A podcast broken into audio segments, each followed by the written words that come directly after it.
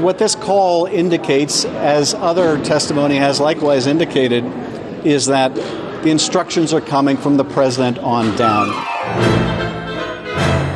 And what did you understand that to mean, to put Zelensky in a public box? I understood that to mean uh, that President Trump, through Ambassador Sondland, um, was asking for President Zelensky to very publicly commit to these investigations. Ambassador Bolton didn't want to be associated with this drug deal. Hello and welcome to Trumpcast. I'm Virginia Heffernan, still recovering from a cold, but on the beam because we had an amazing day of testimony yesterday from the proper diplomats. Wasn't it wonderful to see William Taylor and George Kent, even their names sound like they must have been on the Mayflower, talking yesterday in coherent terms about the fact of this Ukrainian phone call. The first installment in the impeachment probe, I think, was Bafo, was a hit. I, though, have noted with some disappointment that some of the first reviews are in. Now, granted, they're from biased sources like everybody's favorite drunk driver, the press secretary, Stephanie Grisham, who declared that the proceedings yesterday were boring, too boring for her. They don't like to party like she does. And I think Eric Trump said the same thing, and we know he always knows boring from exciting. But then to me, the devastation came when the same thing was repeated by NBC that the proceedings lacked pizzazz. I think the answer there is who needs the republic? Who needs democracy if you have Dancing with the Stars? That was my takeaway from that. Anyway, the whole thing led me to wonder about this constant craving for hyper arousal. This is what got us here in the first place. I know I've said this on the show before, but MIT's study of disinformation says we share things that disgust us and shock us more than anything else, even more than stuff that confirms our political bias.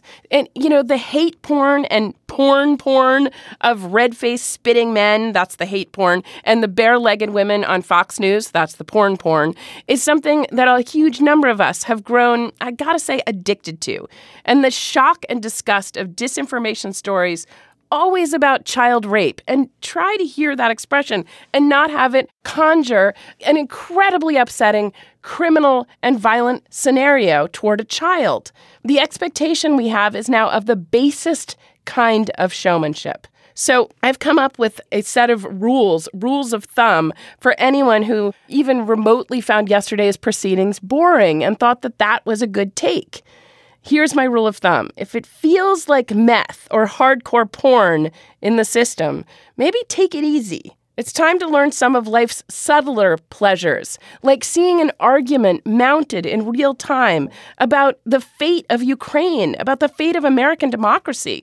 You know, tolerate boredom, put off the pipe for an hour, then another hour. And I know you guys want specific recommendations for your friends who are caught in this cortisol loop, but close that Pornhub tab that is open beside your CNN tab, beside your your Twitter tab. Porn really has no place next to politics. They're just you're hitting the system with way too much hyperarousal, adrenaline, cortisol. I say quit your Adderall. Other people disagree, but I don't think speed in the system is what we need right now. Of course, quit hysteria TV like UFC fighting or The Bachelor, and of course, Fox News. Go out and see some nature and learn to meditate. If measured testimony about the grave misconduct of the president, the war in Ukraine, and the potential demolition of democracy bores you or your friends and relatives, something is biologically wrong.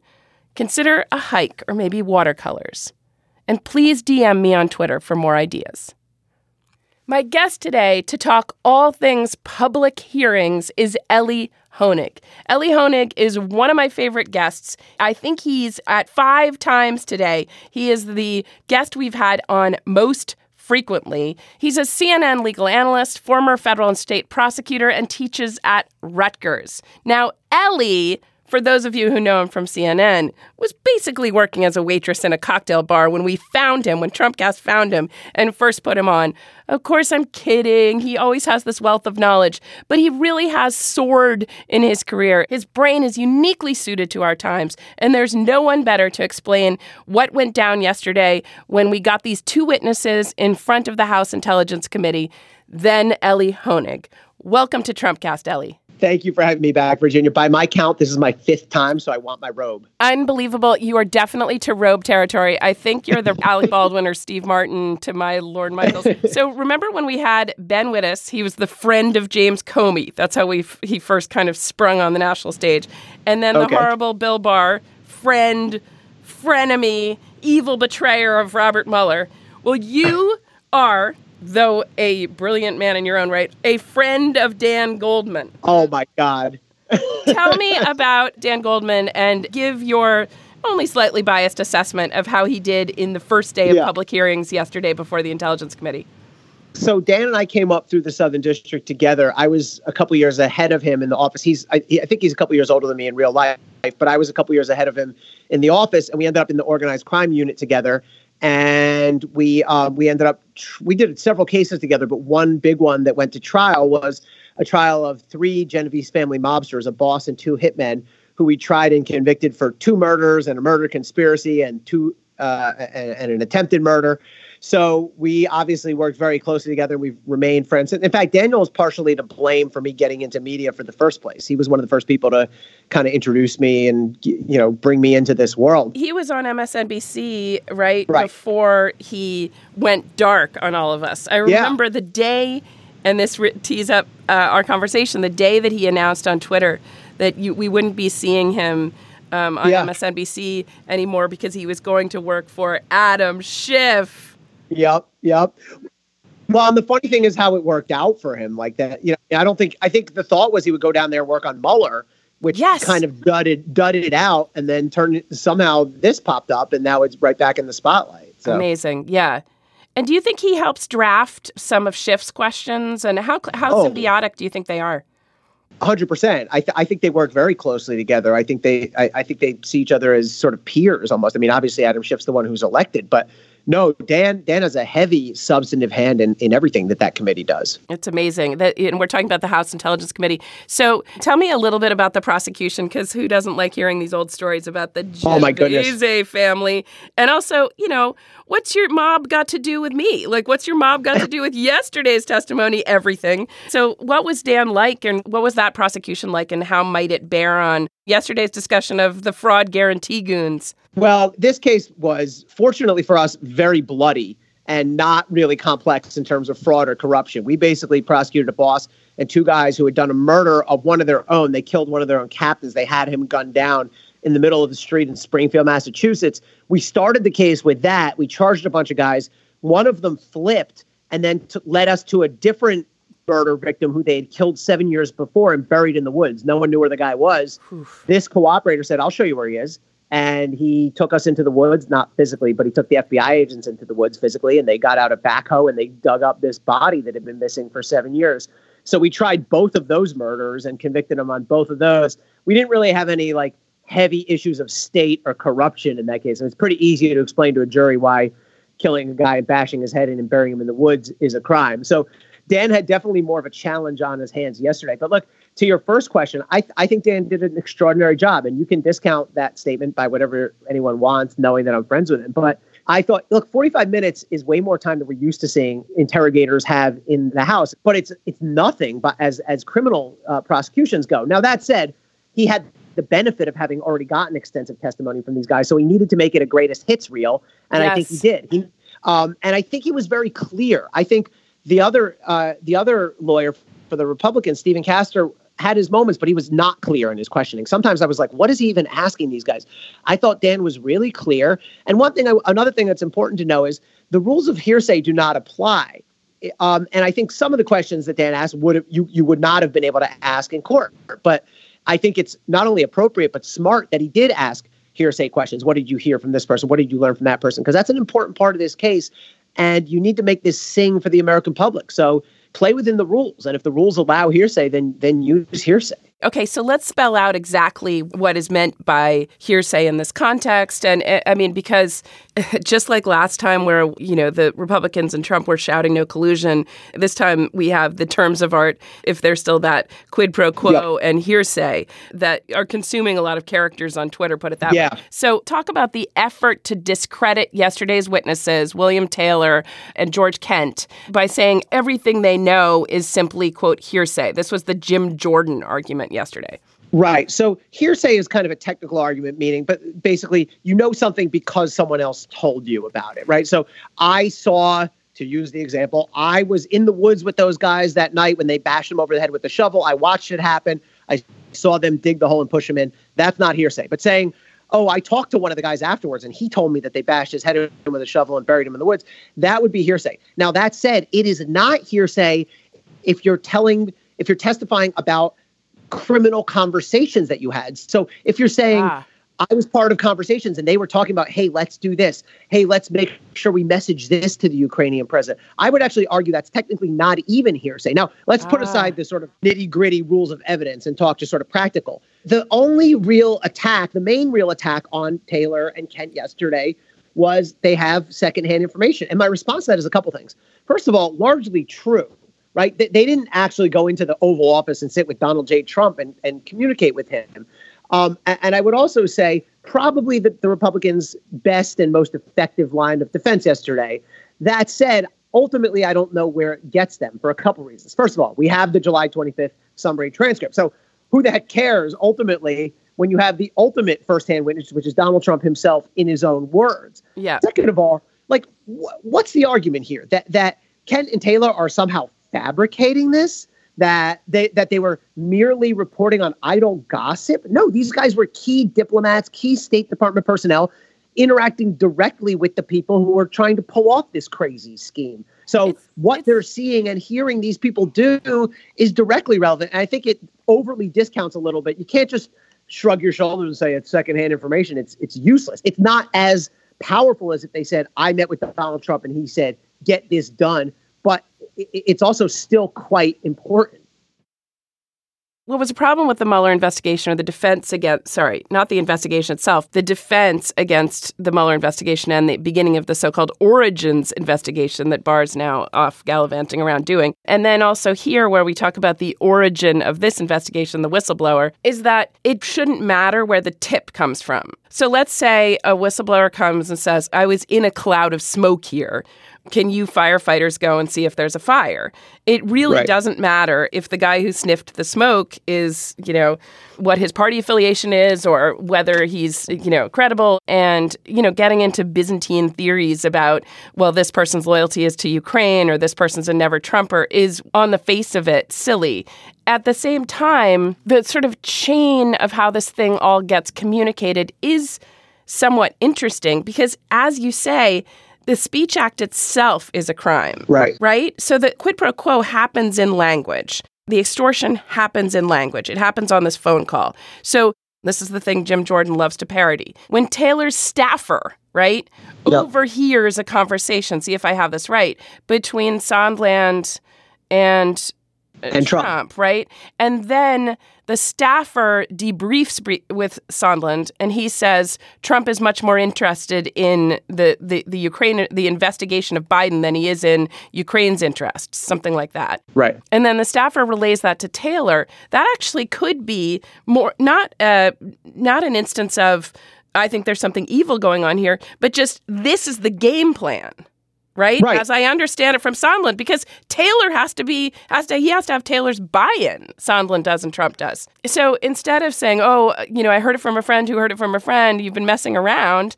That's not that's not the the chain of communication here. It's a it's a sort of are we all on the same page? This is our you know, or at least this is what Sondland and Trump think is our plan. Right. Look, this is a crime that if you believe it's a crime, as I do, that gets committed with words. That's right. This is not a murder and there's no shovels and, and there's no guns involved. This is using words, using the power of the US government to enforce your will on somebody. And right, I mean that that phone call is actually a perfect example. So the primary witness would be Sondland, who, by the way, is testifying next week, and you can bet he's going to be grilled all about that conversation, whether it ever happened. He's he is a little bit of a wanting it both ways type guy. So it'll be really interesting to see how he tries to characterize it. Wanting to stay out of jail and wanting to be loyal to Trump are definitely Exactly. conflicting. they Exactly. definitely they those are the things that divide the soul, as we know from Michael Cohen. Those are the two things he wants. And then you have the staffer who he could testify to what he overheard between the two of them. That is not hearsay at all. But then when they hang up and Sondland says to him, Well, Trump told me this and that, that would technically be hearsay, but it's obviously very relevant to what's going on here. Yeah, these aren't just two people who like saw something on TMZ and then reported about it. Yeah. the- these are witnesses who were centrally involved. And in fact, they were trying to resist what was going on. I'm talking about uh, Taylor and, and Kent. And by the way, I totally agree with what you what you started with with the whistleblower. All these attacks on the whistleblower are the most irrelevant, disingenuous distraction tactic. I mean, it could not matter less who the whistleblower is or or what he said because we have all the evidence. The whistleblower is not at all the evidence. The whistleblower has led us to the transcript. The whistleblower has led us to all these other people. And by the way, one thing that I feel like needs to be corrected Donald Trump keeps talking about, I have the right to face my accuser. You actually don't. That's not the right. The right you have is to confront the witnesses against you. That's what it says in the Constitution. So there are times when your accuser may not be around, may not be, may not hmm. have been involved. Maybe your accuser, maybe I'll put it this way, Virginia. Let's say that I started hearing from a bunch of my friends. I wasn't there, but three of my good friends said that a fourth one of our friends committed a bank robbery. I might call the cops and go, hey, guys, I'm hearing from people who I know and trust and who would know that friend number four committed a bank robbery. Well, they would go make the case. The witnesses would be friend one, two, and three. I would be the accuser. I'm the one who called the cops, but I'm not a witness. I don't know anything Yes. relevant. Yeah. So, and what what you have a right to do is confront the witnesses against you. And by the way, footnote to Donald Trump: confront does not mean, as he seems to think it means, get them in a room and, and point your finger in their face and yell at them. It means when they testify in court, you have the right to be there to see them and to have your lawyer cross-examine them within whatever the rules of court are. So you don't really have the right to confront your accuser. You have the right to cross-examine and confront in court the witnesses. it really seems like because Trump conflates all the time, and in a way, this whole issue with Ukraine is conflates kind of private operations, sort of black ops to smear people, to do back channels, to do go rogue like Giuliani and the fraud guarantee guys did, um, and Yeah. try to architect policy and smear people. These are things that, as we've increasingly come to understand in the last three years, kind of mob tactics really get the participation of everyone from Harvey Weinstein to Jeffrey Epstein and so on. The right to face my accuser to Trump seems to mean the right to smear my accuser, as he did with Stormy Daniels and with everyone else who, you know, so much as tells me has a hair out of place. His counter argument is, well, you're fat. And he wants to be able to say, to say back, you know, the whistleblower's got a pencil neck or he's, you know, give him a nickname or whatever. And that is quite different from the legal uh, legal operation of the so-called right to face my accuser, which, as you say, is not even binding here. But the collision of these mob tactics, these thug tactics, with the propriety of Kent and I mean even their names Kent and Taylor you know and Kent, Kent telling us Funny. that, that you know these are like the Minutemen out in Ukraine you know they're Right. these the and and also get what did he talk about Robespierre you know coming Yeah, to foreign mercenaries. yeah, exactly. And, you know, George Kent says there have been how many generations of George Kents in the Foreign Service? You really Right. think there was a George Kent in, you know, in blues with the Minutemen? I mean, there were definitely been some George Kents in this country for a long time. Anyway, Right. this this propriety, this commitment to American values in these guys, and uh, the constant collision of them with like CrowdStrike and you know Looney Tunes uh, pinwheel eyes stuff from Devin Nunes. It's just this idiom clash that you can't believe. It must have been like you and Goldman with the with the Genoveses, you know, sort of good kids, student council types like you two, you know, trying to talk to people whose logic is just completely completely different. And I, I felt like Yes. that collision was extremely interesting yesterday. Just the, The, the contrast was remarkable. yeah, I, I I think at some point, you know, Kent said in his opening statement, God, there was something, you know, it was rather unsavory, you know, or something like that to see this. I mean, Yeah. it was beautiful, but but also they were such a nice litmus or like a uh, tuning fork or something to be like, this is horrible. This is Yeah. just a crazy crisis. And it's like nothing we've ever seen before, even though we have 50 years between us and the Foreign Service. And we actually are concerned about the Ukrainians and about Putin's imperialist ambitions. And here we are, someone for petty reasons, for vanity purposes, crashing our foreign policy. You know, if they were if they were a different kind of guy, they would say, you know, WTAF.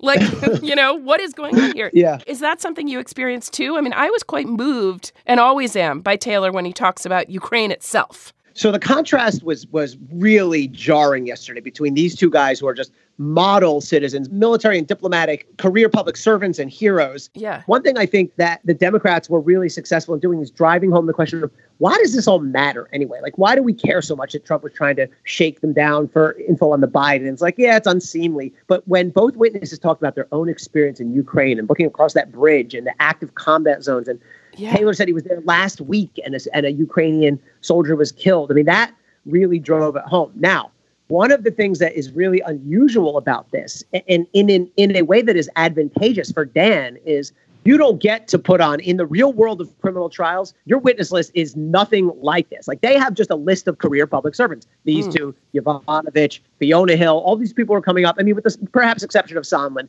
but this is like Boy Scouts and Girl Scouts. When, Yeah. when you're doing trials in real court, I mean, the trial I told you about, our two star witnesses were both confessed murderers. Mm-hmm. And so you get used to that and you, you you learn how to explain to a jury, yeah, these guys are really bad. But the question isn't, do you like them? The question is, do you believe them? And here's how you know they're telling the truth.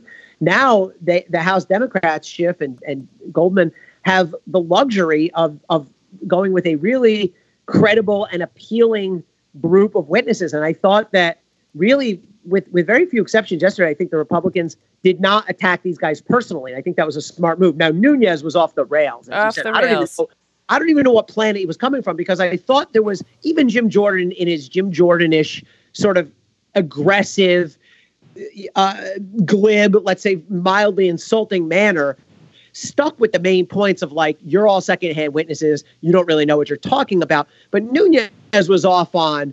Uh, uh, on uh, uh, the Bidens and Burisma and, and CrowdStrike and U- Ukraine really hacked the 2016 election, not Russia. I mean, it was almost And it was almost pa- and also he Yeah. he did attack Taylor and Kent as patsies for the Republic, uh, patsies for the Democrats who were chumps who were participating in a TV show. You know, I just thought this Yeah. guy has a bronze star. This is the first thing he's hearing from Republicans. Yeah. That is not going Yeah. to endear him to this as a fact witness. You know, Right, right. a an attack but these guys character. are so down the middle. And yeah, I these think- guys are so down the middle. They're, they're going to just call it as they see it. And there were examples of that yesterday when Yes, the they were called Obama thing. give Were you going to say the Obama thing? Yeah, exactly. Like they were called upon, and this is to me is what helped make them so credible. They were called upon to give answers that they probably knew the Democrats wouldn't love, but they were accurate. Like Yeah. Obama never gave strike missiles or you know whatever they're called, and they said that's correct. Now look, leave it to it's Adam Schiff's job and Dan's job to come up with the arguments as to why that doesn't matter why that th- that's not so. But the, both Taylor and Kent saw their job as like I'm uh, just very just the facts, straight up, not shading, not obfuscating. Um, just I don't care. It's not really my business who this particular response hurts or helps, who likes it or doesn't like it. This is just what I know. Yeah. Yeah, I mean, I you know, I was starting to think in the in our in our kind of binary system where it's that you know everybody alludes to kind of both sides or us and them or whatever that there's a real distinction between kind of private sector types who sort of live and die on these personality cases that the Devin Nunes's and the and the Jim Jordans who could be candidates for Dancing with the Stars and who, you know, consort who have sex scandals in their backgrounds and who do these outrageous carny things. And then there are mm-hmm. people who they're kind of like low personality, they have long CVs, Kent and and Taylor, who aren't even going to pass over to the kind of Bolton Mattis thing of writing books, or you don't really see Taylor or any of the prior George Kents even taking a gig on, you know, one of the cable news channels. They just are Yep. not living um, for you know for a- applause and and in this this big cartoony way that that where the, the the the highest praise for it is it's not boring. You know, we heard Yep. reviews, theater reviews from a, a, a reporter who will go unnamed um, of yesterday's performances. And we also heard about this from Stephanie Grisham, another person with some mugshots in her past, and Eric Trump, that yesterday's proceedings were boring and that there was something important about saying that it was boring. There wasn't a, there wasn't enough, uh, I don't know what, blue dresses or, or Trump like, Lindsey Graham like spitting and explosions or sex and whatever. Right. What's the use of fireworks in this? In fact, sorry, I'm going off on this, but it seems like the fear of things being boring is what got us into this mess in the first place. That nobody has tolerance for reading 448 pages of the Mueller report or sitting with a candidate and sort of figuring out their policy positions or their commit moral commitments, and instead um, went for showmanship this time. And here Yeah. we are, still wanting more showmanship and faulting Taylor and Kent for you know the fact that they didn't show any leg and get on a chorus line. Right. So first of all, I think criticisms of this as being boring or not boring, it's it's it's become a very predictable thing that that politicians say when they just don't want any attention. They just go, "Oh, it was boring. It was a dud," um, and it and it is a concern that that's how we're sort of evaluating these proceedings now. How how exciting were they versus how boring? I do think there is some utility though in looking at how much mm-hmm. attention is this getting and is it changing minds? Because ultimately unlike a court proceeding it is a legal proceeding but it mm-hmm. is ultimately a political proceeding. Politicians are nothing if not responsive to public will and public polling. And if the whole of the, the, the nation was watching and riveted and minds were changed that's going to make a difference. And if nobody cares then maybe they should but as a pragmatic matter it's not going to change polling it's not going to change where politicians come out. But i agree i think it is really short-sighted to just first of all i found it interesting. Maybe i'm a nerd i don't know. Oh no, no, no! It was extremely interesting, and Yeah, I mean, there's no way to hear. I mean, to hear this, the plight of the Ukrainians, to hear to be reminded of Crimea, to be reminded that Russia's in an expansionist mode. I mean, anyone who cares about war, geopolitics. I mean, this is the stuff that defines not boring. I. We I- had Bolton describing the whole thing as a drug deal. If you need more, you know, if everybody needs more Jerry Springer, Right. which I actually thought was really interesting. So let's talk about the leveraging of Bolton's aides testimony Yep. that Bolton had said, I don't want to get caught up in the drug deal that Giuliani and Trump are doing.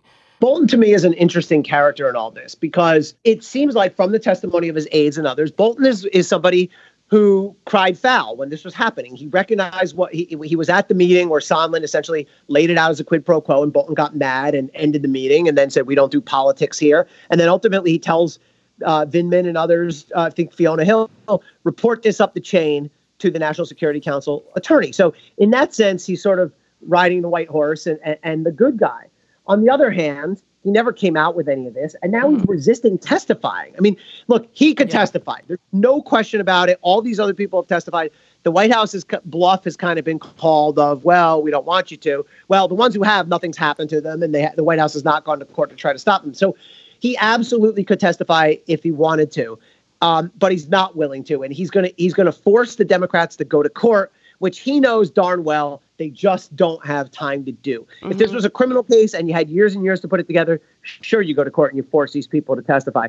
But there's no possible way the Democrats can get these cases into the court through the appeals before before Easter, and they need to be done way before that, and he knows it. So he and Mick Mulvaney and others are exploiting that, and they're hiding. And to Bolton, I think it's I, I think it's inexcusable that either of them is hiding any truths, any facts from the American public, given that they're both very high-ranking members of the executive branch. And B, I really have a problem with John Bolton writing a book. It's like this guy's willing to tell what he knows in a book, but he's not willing to comply with the congressional subpoena. What does that tell you about this guy's patriotism? And apparently, he's sla- he's also slagging off uh, Jared and Ivanka and uh, the Trumps generally to in private um, speeches, paid speeches to.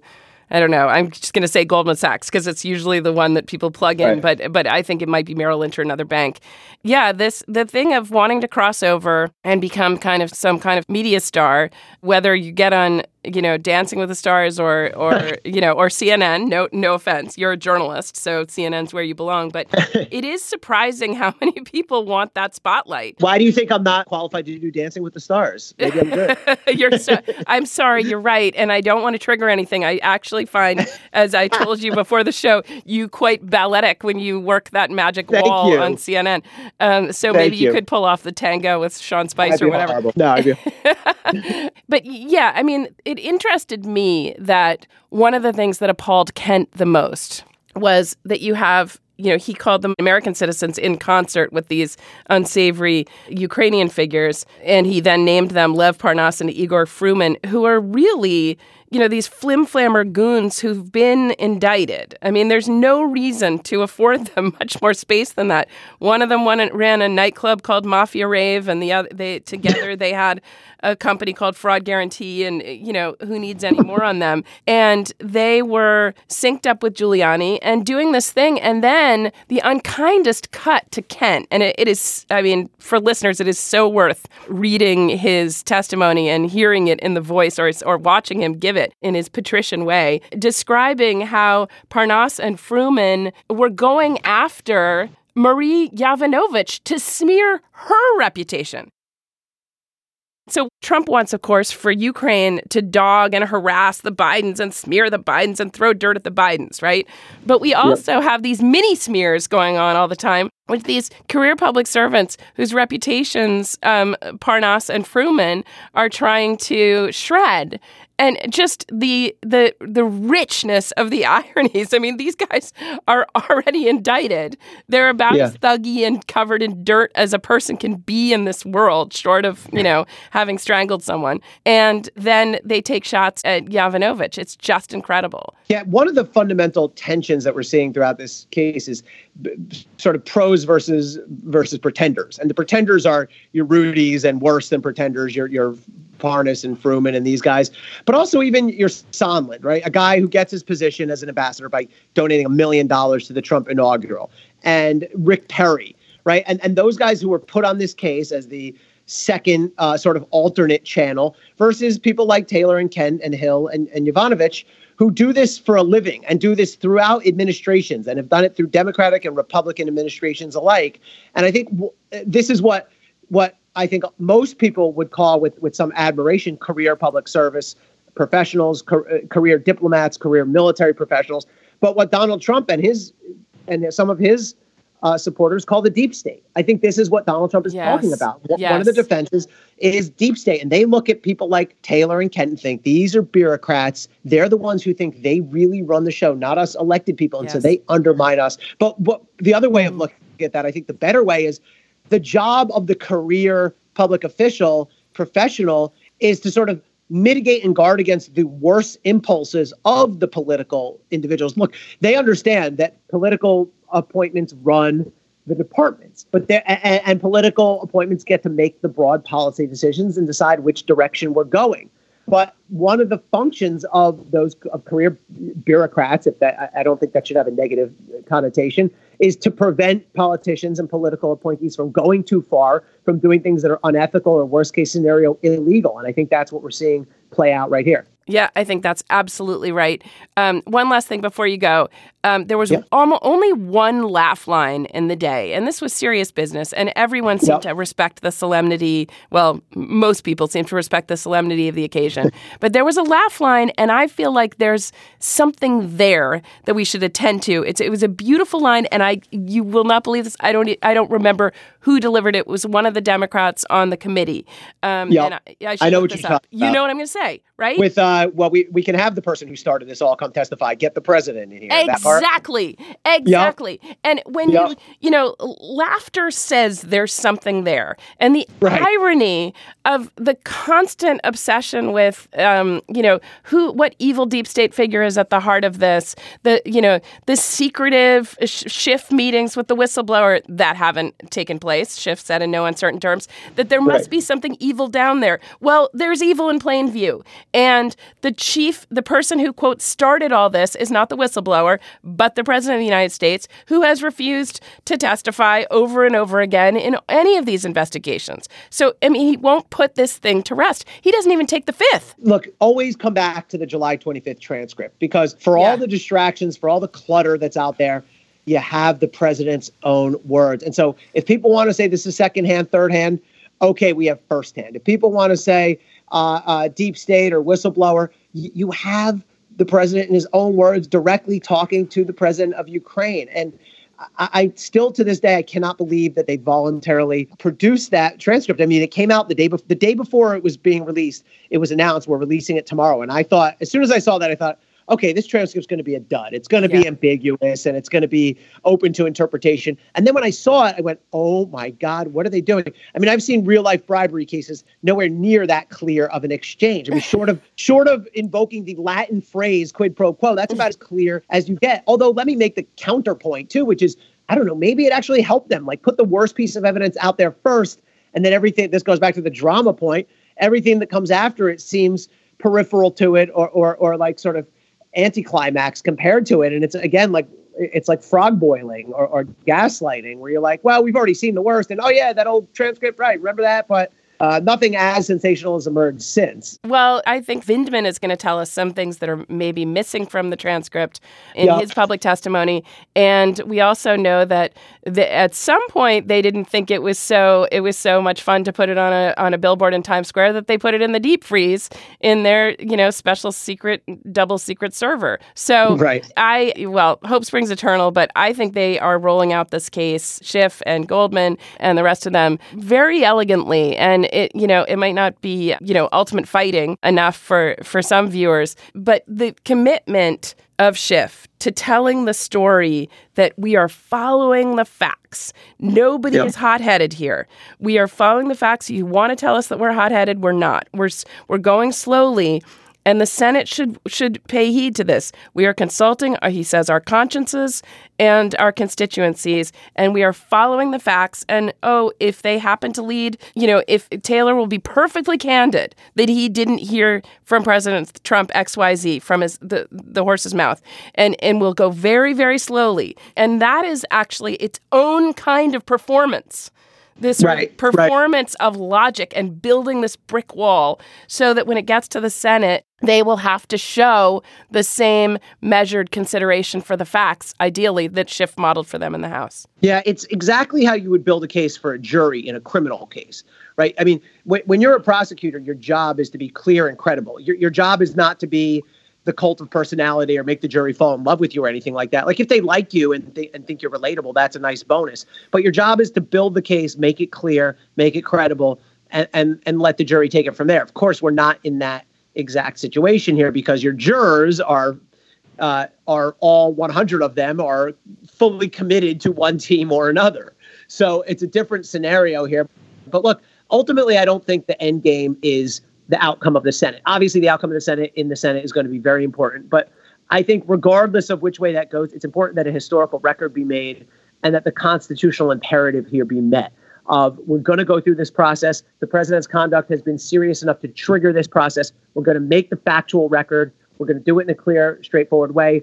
So at least we will have discharged our constitutional duty, and history will know how this all went down beautiful place to end. Thank you, Elie, so much for being here. For you know, for the fifth time, we will send you your gilded robe with a Trumpcast logo on it. Fantastic. Thank you very much. Thanks for having me. I appreciate it.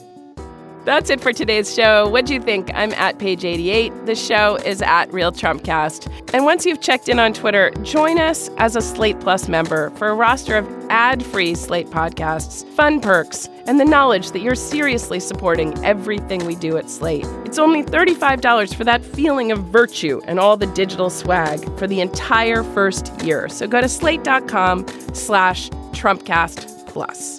Our show today was produced by Melissa Kaplan and engineered by Merritt Jacob. I'm Virginia Heffernan. Now let's just go look at a zinnia or make a corn husk doll. Thanks for listening to Trumpcast.